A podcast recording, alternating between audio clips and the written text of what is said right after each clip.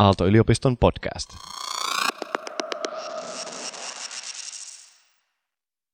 Tulevaisuuden työelämässä etäjohtaminen on enemmän sääntö kuin poikkeus ja vaatii johtajilta uudenlaisia taitoja. Miltä kuulostaa Niina Nurmi?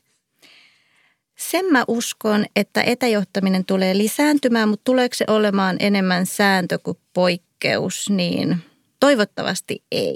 Kyllä mä uskon tai ja toivon siihen, että meidän organisaatiot löytäisi semmoisen hybridimmän tavan toimia tulevaisuudessa ja päästäisiin takaisin toimistolle. Puttonen ja Vilkkumaa.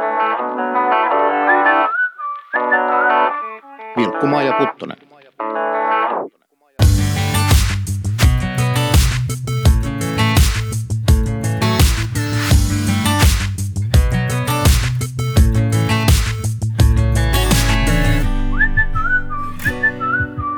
Puttonen ja Vilkkumaa on Aalto-yliopiston kauppakorkeakoulun podcast, joka uskoo, että parempi bisnes rakentaa parempaa maailmaa.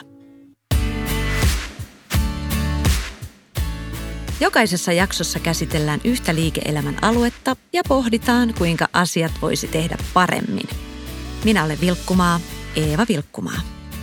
Tänään keskustellaan virtuaalisesta työstä ja sen johtamisesta – Kuinka etäältä motivoidaan, sitoutetaan ja luodaan yhteenkuuluvuuden tunnetta virtuaalisesti? Kanssani studiossa ovat Aalto-yliopiston kauppakorkeakoulun johtamisen laitoksen työelämäprofessori Niina Nurmi. Tervetuloa. Kiitos. Ja Johanna Saarinen, osaamisen kehittämisen johtaja Vaisalasta. Tervetuloa. Kiitos.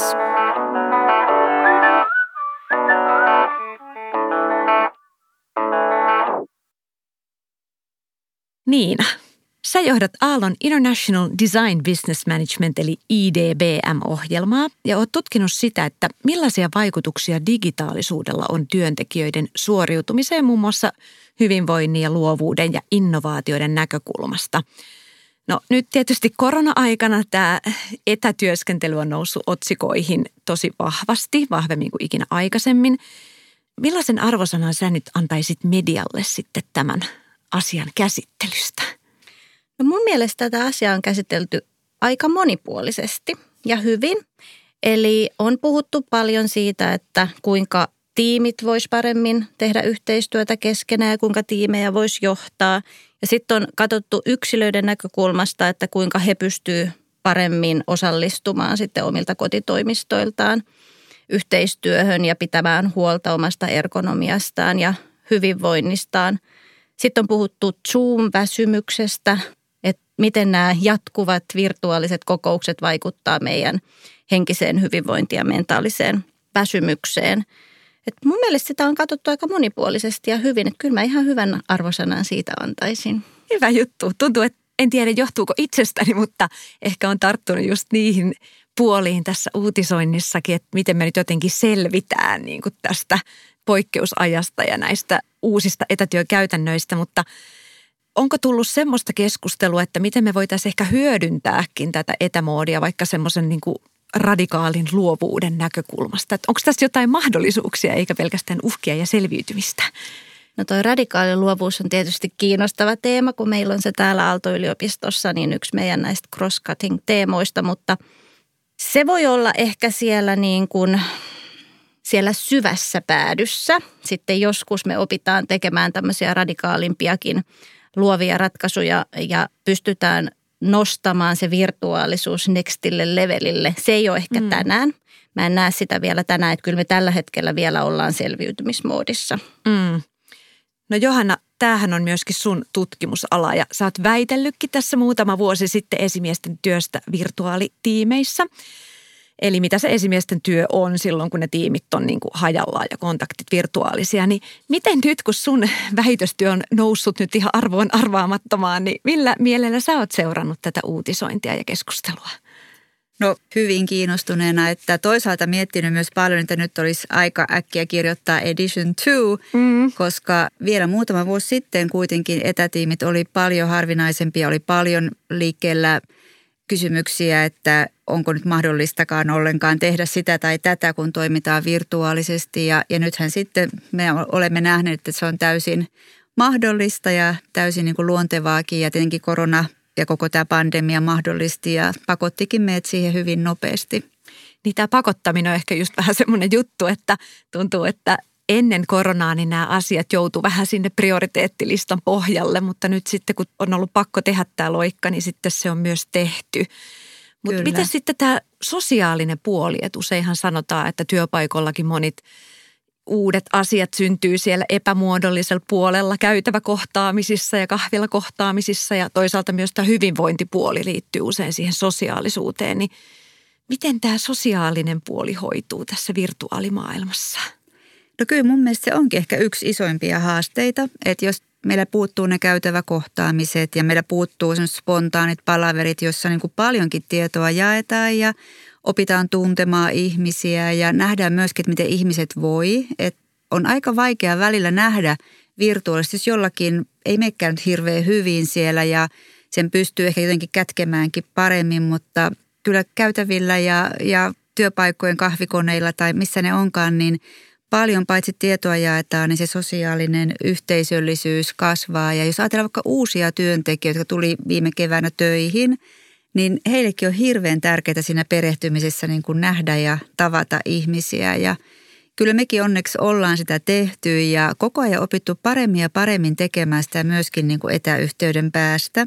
Et mekin paljon meidän esimiehet on kertonut, että ne on hyvin strukturoidustikin jopa niin kuin miettii, että ovathan kaikkein ihmisten kanssa puhuneet ja ehkä erityisesti tukeneet näitä uusia työntekijöitä, että ne pääsee sitoutumaan uuteen yritykseen ja kulttuuriin ja niin poispäin. Mm. Mites Niina sä näet tämän, että miten johtajat on pystyneet vastaamaan tähän yleisesti ottaen tähän haasteeseen? Kuinka ylläpitää sosiaalisia suhteita ihmisten välillä ja myös johtajien ja alaisten välillä? No siitä kyllä puhutaan tosi paljon, mikä on hyvä asia. Ja sosiaaliset suhteet, kun ne muodostuu viestinnässä, sehän on niin kuin ainoa tapa nyt meillä tässä virtuaalisesti se, että miten me puhutaan toisillemme ja mistä me puhutaan. Että mm. puhutaanko me vaan siitä työtehtävästä ja vaan asiasta ja puhutaanko me hirveän asiallisesti vai onko siellä niin kuin semmoista huumoria ja, ja jotain persoonallista välissä, niin se kyllä vaikuttaa tosi paljon siihen, että millainen kulttuuri meille muodostuu – ja minkälaiset suhteet meidän ihmisten välille muodostuu, että se, mitä me ollaan tutkimuksissa huomattu ja ihan nyt arkielämässä itsekin tänä päivänä, niin se, että jos me aikataulutetaan päivämme paljon sillä tavalla, että on jatkuvaa kokousten virtaa ja sä niin kuin siirryt toisesta kokouksesta toiseen, niin henkilökohtaisten asioiden jahkaminenhan jää. Mm-hmm. Eli me keskitytään vaan puhumaan niistä – Agendan asioista. Agendan Joo. asioista ja, ja tota, siinä etäännytään. Siis mm. vaikka oltaisiin paljon tekemisissä, mutta sitten se meidän niin kuin henkilökohtainen kohtaaminen jää niin vähäiselle huomiolle, että siinä alkaa väkisinkin tulee vähän semmoinen niin kuin viileä olo. Mm. Ja se voi johtua siitäkin, että monesti tuntuu, että se kynnys kasvaa, että hei nyt mä huomaan, että meillä on tässä strukturoitu aikataulu ja – meillä on agendalla näin ja näin paljon asiaa, että en mä nyt halua tähän tuoda niitä omia asioita tai oikein mm. ehdikää ja en halua vaivata tai keskeyttää. Ja, ja, mm. ja se ehkä kanssa johtaa tuohon. Joo.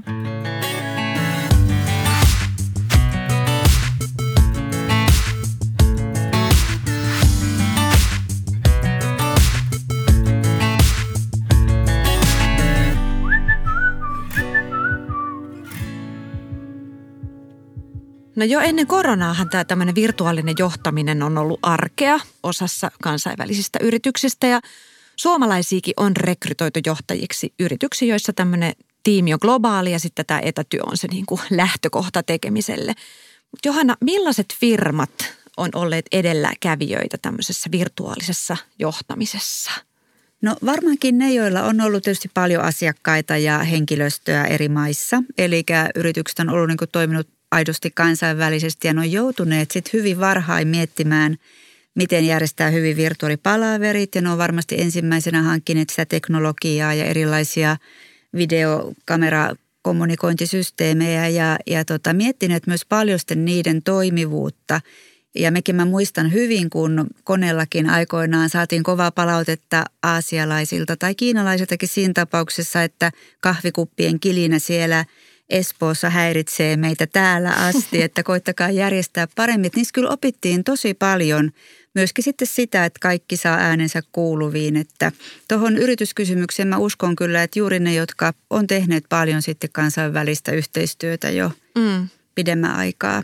Just näin. Ja ehkä myös se, että että sanotaan ääneen se, että nyt ollaan monet vähän uuden äärellä, saa tehdä virheitä, niistä opitaan. Onko tällainen kokeilumentaliteetti myös yrityksillä nyt hanskassa, että ei tarvitse kaiken mennä ihan täydellisesti heti? No se varmaan riippuu aika paljon organisaatiokulttuurista, että kuinka turvallinen ympäristö siellä on pystytty luomaan. Ja kyllä se teknologinen osaaminen niin muodostaa aika paljon jännitteitä ihmisten välille siihen, että jos aikaisemmin on tämmöinen senioriteetti johtajuudessa vaikka ollut sitten yksi vallan, vallan ominaisuuksia, niin nyt kyllä se tekninen osaaminen alkaa nousta arvoon arvaamattomaan, että monet saattaa kokea epävarmuutta – teknologian kanssa ja, ja tota, ottaa sillä tavalla sitten pienempää roolia keskusteluissa, kun sitten taas ne, jotka hanskaa teknologian hyvin, niin saattaakin päästä loistamaan ihan omalla tavallaan. No tämähän onkin tosi kiinnostavaa. Eli tämä iso loikka nyt niin kuin mullistaa näitä yrityksen johtamisrakenteita, että ne semmoiset muodolliset auktoriteetit sortuvat tai ne muuntautuvat jollain tavalla. Oliko sinulla Johanna tähän no, mä, no joo, tuohon teknologiaan juuri ehkä sen, että me ollaan kanssa kannustettu ja, ja itsekin kyllä kovasti koetettu sitä rohkeutta kokeilla kaikenlaisia uusia teknologioita ja se lähti silloin jo heti niistä breakout roomien ja miten me aktivoidaan mm. kuulijoita ja, ja miten me pannaan kuvat päälle ja monet niin kuin niitäkin vähän mietti aluksi, että ei nyt tässä halua – näyttää omaa keittiötään. Ja sitten me kehitettiinkin kaikenlaisia muita taustoja ja muuta, että, että siis tosi paljon niin kuin yrityksen, erehdyksen, kokeilujen kautta koko ajan kyllä parannuttu tässä. Mm. Ja mulle tulee mieleen, tuossa kun sä Eeva kysyit aikaisemmin sitä, että onko jotain mahdollisuuksia mm. nyt tässä virtuaalisuudessa, niin itse asiassa just tämä, että millä tavalla nyt sitten nämä virtuaaliset – kokoukset tuokin meille mahdollisuuden kurkistaa sinne ihmisten henkilökohtaisiin elämiin. Ja onko se nyt sitten ihan välttämätöntä sit sulkea niillä taustakuvilla sitä, että okei, no tämmöinen on mun keittiö tai tämmöinen on mun mm. olohuone ja mm. tämmöisiä lapsia mulla täällä nyt taustalla pyörii tai kotieläimiä, niin musta se on itse asiassa aika hyvä asia, että niitä tulee esiin, koska sitten taas meidän on muuten niin vaikea ylläpitää sitä henkilökohtaista tutustumista, niin tota, tämä antaa kyllä siihen uusia mahdollisuuksia. Mä oon tykännyt kanssa siitä. Mm. Joo, musta se on, on hyvä asia ja hyvä mahdollisuus tässä myös. No Johanna, sä oot tutkinut johtajan näkökulmia etäjohtamisessa. Ja yleensä siis tämä työntekijän näkökulma on yleisempi, siis mistä puhutaan silloin, kun puhutaan etätyöskentelystä, niin puhutaan jotenkin työntekijän näkökulmasta. Mutta sä oot ottanut tätä johtajien näkökulmaa nimenomaan esiin. Niin millaisia asioita esimerkiksi siinä sun väitöskirjassa nousi esiin johtajien näkökulmasta? No siinä ehkä eniten nousi juuri esiin se, että kuitenkin esimiehet yrittää pitää kumminkin sitä omaa esimiestyön laatua hyvänä ja pyrkii hirvittävän hyvään ja esimiestyöhön ja huomioimaan ihmiset. Ja, ja sitten tässä virtuaalisuudessa kuitenkin on omia haasteita ja se laadun hyvänä pitäminen vaatii enemmän vielä työtä. Mä luulen, että moni varmaan huomasi viime keväänäkin, miten se virtuaalinen toi kyllä kuormittavuutta paljon esimiehille. Et se ehkä ei ole tullut nyt vielä esille riittävän paljon, mutta juuri se, että sä pidät niitä yhteyksiä yllä tiimiläisiin ja olet tota, paitsi niin kuin saatavilla myöskin hyvin proaktiivinen ja systemaattinen ja järjestelmällinen siinä mm. omassa esimiestyössä, niin se oli ihan selkeä yksi tulos siitä, että ja se tekee tietynlaista semmoista vähän – riittämättömyyden tunnettakin, koska kuitenkin esimiehet miettii, että miten mä voin, miten mä riitän kaikille. Mm. Toinen ehkä semmoinen kiinnostava oli juuri se, että miten sä johdat ja miten sä motivoit, inspiroit, sitoutat ihmisiä virtuaalisesti, koska kuitenkin semmoinen esimerkiksi hyvä energia tarttuu paremmin tälleen niin kuin face-to-face kanssakäymisessä ja, ja nyt sitten, jos sä näet, että sun ihmiset saattaakin olla vähän, vähän niin kuin – ei-energisoituneita tai tota, jotain muuta, niin miten sä teet sen silloin ja, ja millä tavalla motivoit tosiaan ihmisiä? Tämä oli yksi ihan semmoinen selkeä asia myöskin siinä mun tutkimuksessa. Toisaalta sitten siinä vielä ehkä kolmanneksi sanon ton globaalit tiimit, joissa kulttuurierot voi olla mm. aika suuret – että on joillekin ihmisille huomattavasti helpompaa puhua asioistaan ja joillekin sitten taas hyvinkin paljon vaikeampaa, varsinkin jos jotakin ikävää kerrottavaa tai on jotain haasteita töissä tai jossain muualla tai puhumattakaan jostain konflikteista. Että monesti niitä sitten odotettiin niin kauan, että saatiin nähdä ihminen kasvokkain ja, mm. ja, ja tota, silloin ehkä aikaakin oli jo ehtinyt kulua aika lailla. Niin tämä onkin kiinnostava, kun Zoomissa tai muissa tämmöisissä etätyövälineissä onkin tämä ominaisuus, että sä et koskaan pysty katsomaan ihmisiä silmiin. Eli mm-hmm. joko katsot kameraan, jolloin et näe mitään, tai sitten katsot ihmisten naamoja, jolloin näytät siltä, että katselet johonkin alaspäin, ylöspäin tai muualle. Niin tämähän just tätä niin kuin inhimillisiä kohtaamisia häiritsee ihan valtavasti. Joo, se on siis semmoinen, nyt kun me koulutetaan tuolla AEEllä myyjiä esimerkiksi, että millä tavalla sä saat otettua semmoisen niin kuin intensiivisen yhteyden mm. siihen tota sun keskustelukumppaniin, niin se kameran käyttö on itse asiassa aika semmoinen niin taitolaji. Mm. Mutta se sitten mun mielestä taas syö aika paljon siitä niin kuin – inhimillisestä kohtaamisesta, jos sä rupeat kauhean laskelmoivasti sitten sen kameran käytön kanssa kikkailemaan, että mä en ehkä lähtisi siihen. Mä jotenkin niin kuin luottaisin siihen tilanteeseen ja kuinka se keskustelu kannattelee ja semmoiseen kaikenlaiseen luonnollisuuteen kyllä, mm. kyllä vuorovaikutuksessa. Ja sitten mä haluaisin tuohon, kun Johanna saatit esille sen, että kuinka ää, virtuaalinen johtaminen – kormittaa esimiehiä aika paljon, niin ää, mä oon miettinyt paljon sitä, että pitääkö meidän itse asiassa rupea miettimään sitä, että millä tavalla me koordinoidaan töitä. Että kun me ei kuitenkaan siinä virtuaalisessa yhteistyössä voida luottaa enää semmoiseen orgaaniseen koordinointiin, että okei, että intuitiivisesti ihmiset vaan tietää, mitä ne tekee, vaan meidän pitää kauhean mekanistisesti ja strukturoidusti, niin kuin sanoit, niin ajaa niitä tehtäviä eteenpäin niin voi olla, että me ei ehkä pystytäkään sitten johtamaan ihan niin montaa projektia yhtä aikaa, kun me ollaan ehkä tähän mennessä totuttu. Ja meidän pitää uudestaan miettiä niitä priorisointeja, että mihin meidän aika kerta kaikkiaan riittää. Mm. Koska siinä sun tutkimuksessa tuli niin inhimillisellä tavalla esille se niiden johtajien riittämättömyyden kokemus ja huono omatuntokin siitä, kun ne ei pystynyt sit antamaan aikaansa ja huomiotaan yhtä paljon kaikille projekteille, mihin ne oli sitoutuneita. Et se on ehkä semmoinen, mikä voi nousta tulevaisuudessa enemmänkin mm. keskusteluun oman työnhallinnan kannalta se, että et voidaanko enää pitää niin montaa rautaa tulessa, kuin aikaisemmin ollaan totuttu. Just niin, koska se ehkä se sirpaloitunut työ, niin se on jotenkin hallittavissa sitten vielä, kun se koko porukka on samassa paikassa ja niin kuin pienillä muistutuksilla päästään asioista eteenpäin. Mutta Joo. jos kaikki asiat vaatii jonkun kalenterimerkinnän, niin silloin niitä ehkä tosiaan voi olla vähemmän. Joo. Tämä on erittäin mielenkiintoinen tulokulma.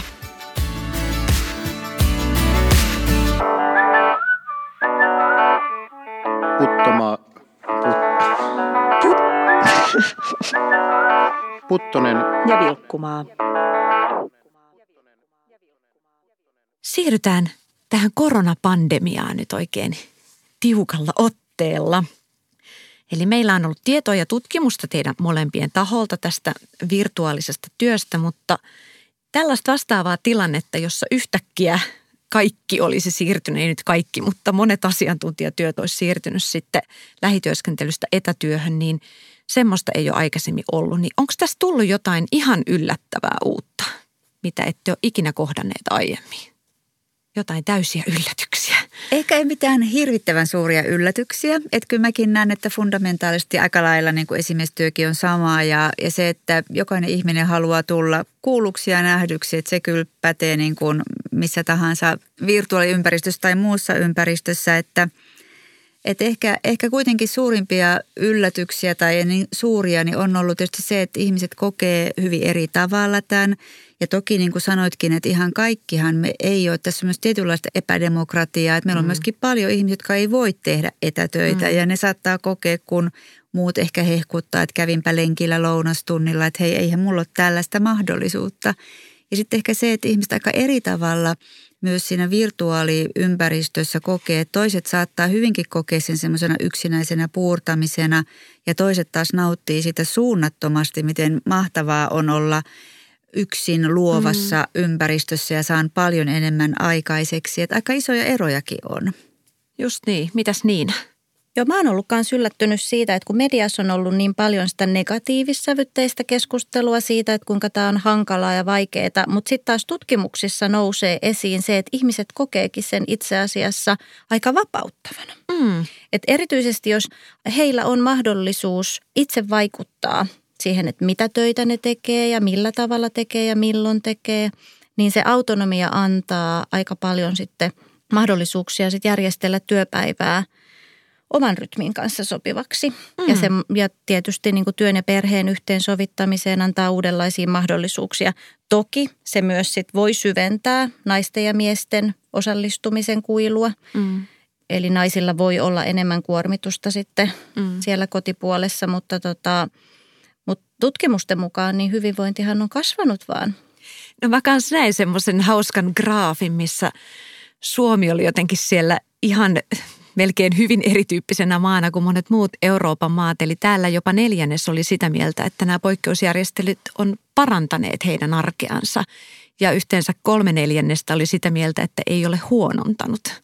Tämä oli aika jännittävää jos vertaisi vaikka noihin Etelä-Euroopan maihin, jossa ehkä se sosiaalinenkin elämä on tietyllä tavalla eri tavoin järjestynyt, niin – Suomessa kulttuurimme ehkä tukee tällaista, että tehdään vähän itsekseen ja omilla aikatauluilla. Mä mietin ihan tuota samaa kuin näin noita tuloksia, että se varmaan vähän tähän meidän suomalaisuuteenkin liittyy, että me niinku tykätään tehdä yksiksemme ja pärjätään mm. hyvin ihan itse ja, ja toki just näitä tilanteita, missä perhekin nauttii, että siellä on vanhemmat ehkä kotona ja läsnä kuitenkin, vaikka siellä jossain oven takana puhumassa omissa palavereissaan, mutta siitä voi tulla paljonkin niin kuin tiettyä joustonvaraa ja ehkä aikaakin lisää, kun työmatkat vähenee. Mutta kyllä mäkin luulen, että tässä on paljon meidän tämmöinen kulttuuri- ja luonnekysymyskin takana.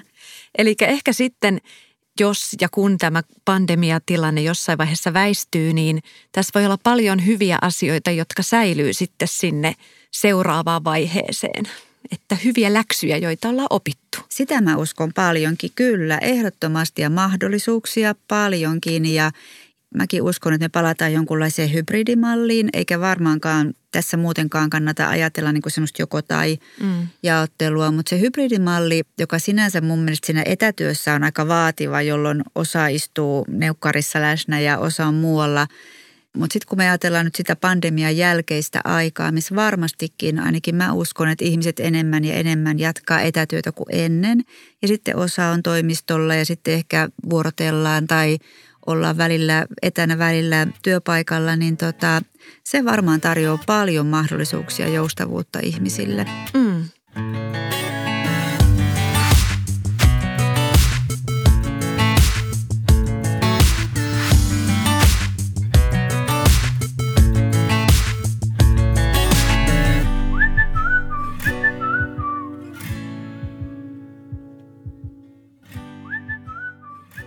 Puhutaan vielä ihan hetki tästä hyvinvointipuolesta. Miten tämmöisessä virtuaalisessa, nyt kun ollaan vielä aika pitkälti tämmöisessä kokonaisvirtuaalisessa maailmassa tovin aikaa, niin miten huolehditaan siis sekä siitä omasta että muiden hyvinvoinnista? Yksi on se, että tarviiko olla koko ajan tavoitettavissa, mm. eli se omien rajojen hallinta on aika tärkeä asia. Ja entisessä elämässä, kun lähdettiin pois työpaikalta, niin se oli jotenkin luonnollinen aika sitten ehkä laittaa myös sähköposti kiinni, mutta nythän se ei tapahdu enää niin. Eli sähköposti pysyy auki useimmilla meillä ihan sinne nukkumaan menoon asti. Mm. Että semmoinen, niin kuin, että yhdessä sovittaisi niistä pelisäännöistä, että tarviiko meidän olla 24-7 tavoitettavissa ja niin kuin, mitä se sitten tarkoittaa – jos semmoisia oletuksia alkaa mm. organisaatiokulttuurissa nousemaan, että millä tavalla sitten kokee huonoa omaa tuntoa ja, ja, ja sitä, että miltä mä näytän työntekijänä. Näytänkö mä siltä, että mä oon sitoutunut, mm. jos mä en sit vastaakaan saman päivän aikana ja muuta. Että näistä asioista olisi hyvä puhua ääneen. No mitäs Johanna, miten sä näet hyvinvointipuolen? Onko jotain kipupisteitä, joita liittyy virtuaalityön ja hyvinvoinnin yhteensovittamiseen? Tota mäkin mietin ja ehkä sitten vähän eri näkökulmasta, eli siitä, että miten niin kuin tärkeää ja vähän vaikeatakin on kyllä kysyä siitä hyvinvoinnista vaikka niin kuin esimiehen omalta tiimiltään, koska se kysymys on helposti vähän semmoinen, jos ei vaikea kysymyksenä, niin ehkä vähän vaikea vastata ja että miten sä näet, miten ihmiset voivat. Ja juuri sitä, mitä ehkä aikaisemminkin puhuin, niin siinä on hirveän tärkeää, että pidetään yllä semmoista jatkuvaa kommunikaatiota ja puhutaan paljon ja on niin kuin se luottamus defaulttina kaiken aikaa ja se, että ihmiselle tulee, tulee niin kuin paljon mahdollisuuksia niin kuin kertoa omasta hyvinvoinnistaan, mm. koska varmaan on niin kuin eri tilanteita ja juuri niin kuin sanoit, niin on tämmöisiä nuoria ja miksei vanhempia, jotka elää niin kuin alle 24 yksiössä, jossa se koko työmaailma ja kotimaailma ja kaikki on siinä samojen neljän seinän sisällä. Että kyllä mm. varmasti siinä välillä on, on niin kuin rankkojakin aikoja. Mm.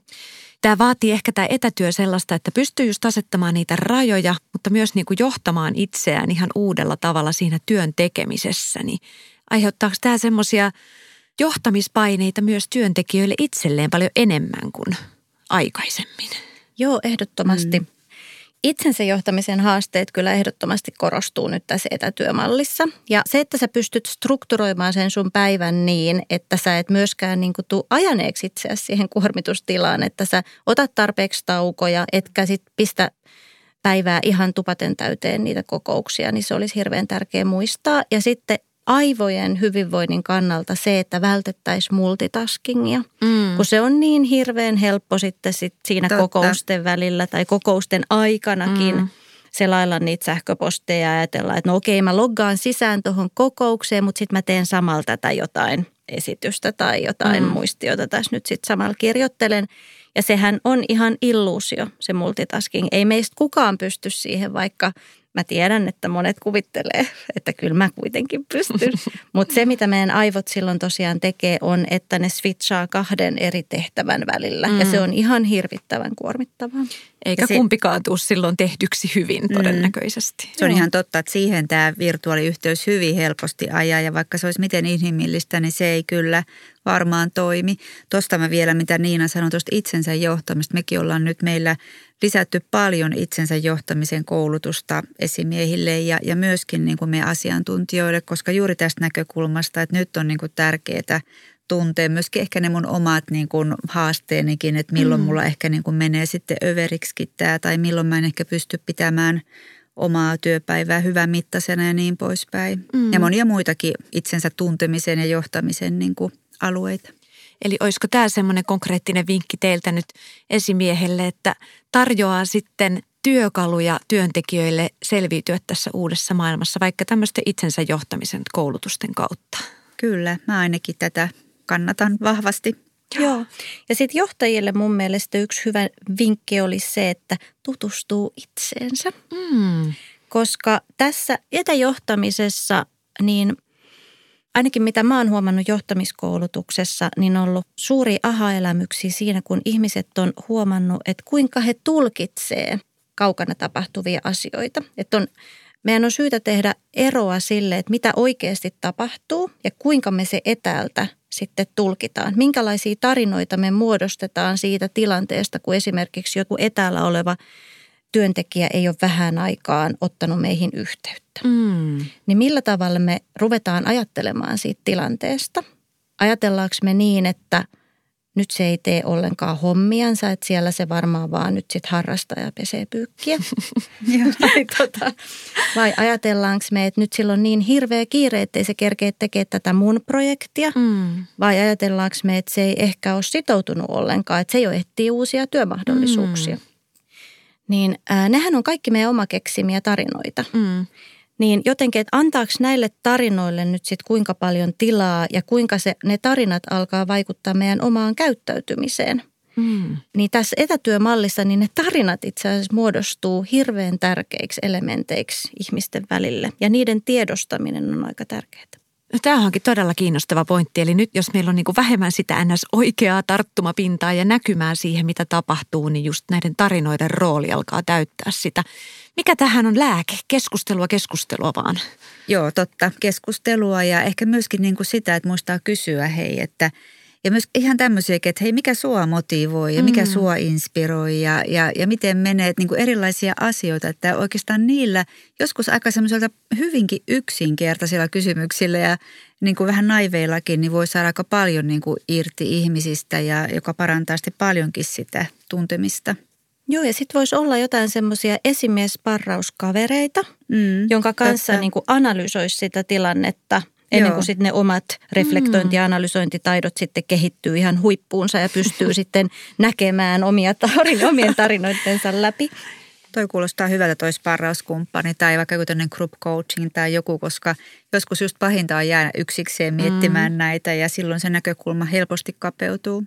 Kapeutuu varmasti ja menee, voi mennä ihan tosi väärille urillekin. Mm. Eli yritetään kaikki yhdessä nyt välttää näitä yksinäisen etätyöskentelyn sudenkuoppia, jossa mieli lähtee laukalle. Niin. Otetaan tähän loppuun vielä ennustuksia. Mennään hetkeksi dystopiaan ja utopiaan, pessimistiseen ja optimistiseen skenaarioon tulevaisuudesta.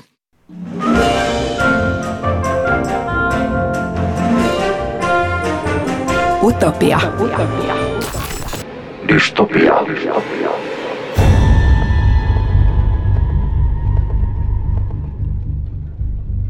Mitä virtuaalityö ja johtajuus pahimmillaan voisi olla kymmenen vuoden kuluttua? Niina. No pahimmillaan teknologia on jakanut ihmiset menestyjiin ja kelkasta putoajiin. Eli ne, jotka ei ole osannut sitten omia teknisiä taitojansa pitää tota ajan tasalla, niin menettää sitten sen urakehityksensä potentiaalin.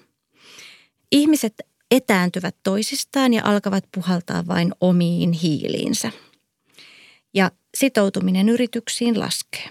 Projekteja ei saada toimitettua, kun työntekijät eivät ole sitoutuneita.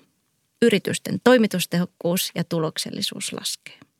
No tämä ei kuulosta kauhean toivottavalta. Minkälainen dystopia Johannalla on mielessä?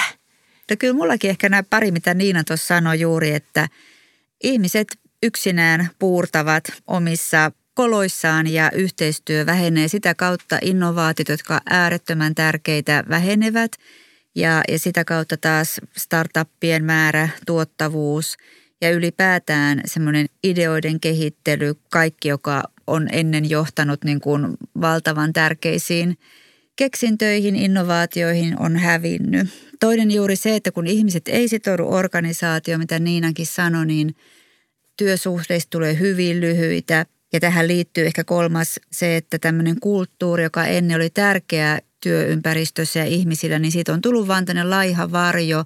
Ei enää ole semmoista työympäristökulttuuria ja organisaatioiden kulttuuria, jossa ihmiset myös paljon niin kuin nauttivat ja saavat siitä yrityksestä. Ennen kaikkea se palkinto on ollut se, jossa, jossa on mukava tehdä yhdessä töitä. Mm. No näin kuulostaa kahden kivoilta tulevaisuuksilta, joten siirrytään nopeasti sinne, sinne utopian puolelle. Eli miltä sitten tämä virtuaalityö ja johtajuus parhaimmillaan näyttävät kymmenen vuoden kuluttua, Niina? No mä en tiedä, onko tämä edes utopiaa. Mä luulen, että tämä voi olla ihan tottakin. Että parhaimmillaan me löydetään hyvä hybridimalli – joka tukee työntekijöiden hyvinvointia ja antaa heille sitten ää, vapauksia ja joustavuutta rakentaa elämäänsä omien tarpeittensa ja työn tarpeiden mukaan. Ja tiimit ää, oppii toimimaan hyvin keskenään ja löytävät erilaisia tapoja luoda suhteita. Ja ehkä me voitaisiin siirtyä ajattelemaan – jotain uudenlaista virtuaalista maailmaa niin, että me ei pyrittäisi luomaan tai kopioimaan vaan tätä meidän lokaalia, paikallista yhteistyötä, jotenkin replikoimaan sitä sitten siellä virtuaalisessa maailmassa, vaan me voitaisiin löytää joku hologrammien mm. maailma, millä me voitaisiin mm. olla sitten läsnä toisillemme melkein fyysisesti ihan missä vaan. Eli olisi parempikin maailma kuin ennen päästäisiin näistä niin kuin ajan ja paikan rajoituksista ja silti voitaisiin olla toisiamme lähellä. Mm. Kuulostaa hyvältä. Mitäs Johanna, onko sulla lisättävää tähän utopiaan? No oikeastaan hyvin samoja ajatuksia. Ajan ja paikan riippumattomuudesta mä niin kuin halusin juuri nostaa sen, että tietynlainen demokratia lisääntyy siinä globaaleissa yrityksissä erityisesti, että globaaleissa tiimeissä, että nyt ei, ei ole niin kuin väliä, että ollaanko me Suomessa vai Kiinassa vai Yhdysvalloissa – ja kuka ehkä on etäällä, kuka on lähinnä, kuka on joutunut matkustamaan tai kuka on missäkin ja saadaanko me porukka kasaan ylipäätään, kun me voidaan kaikki tehdä töitä ajasta ja paikasta riippumatta. Ja se mun mielestä tuo globaalit tiimeille niin kuin valtavasti lisäetua monessa mielessä. No toinen ehkä vielä tähän joustavuuteen juuri, mitä Niina toi kanssa vahvasti esille, että kyllä mä näen tämän valtavan hienona mahdollisuutena. Uskon itsekin juuri tähän hybridimalliin, joka tuo ihmisille vapauden tehdä töitä silloin, kun mulle parhaiten se osuu. Ja silloin ihmisen työtyytyväisyys on niin kuin lisääntynyt ja sitä kautta varmasti myös tuottavuus. Ja tämä joustavuus, joka tuo niin kuin ja lähtee siitä, että ei, ei tosiaan enää mitata ajalla sitä työn tuottavuutta tai työn aikaansaannoksia, niin on, on mun mielestä pelkästään hyvä asia. Näihin sanoihin on hyvä päättää. Kiitos paljon teille vierailusta Niina Nurmi ja Johanna Saarinen. Kiitos. Kiitokset. Kiitos.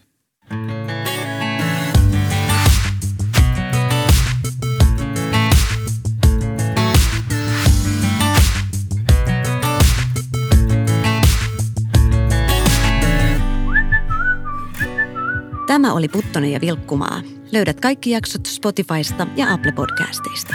Podcastin on tuottanut Jakso Media.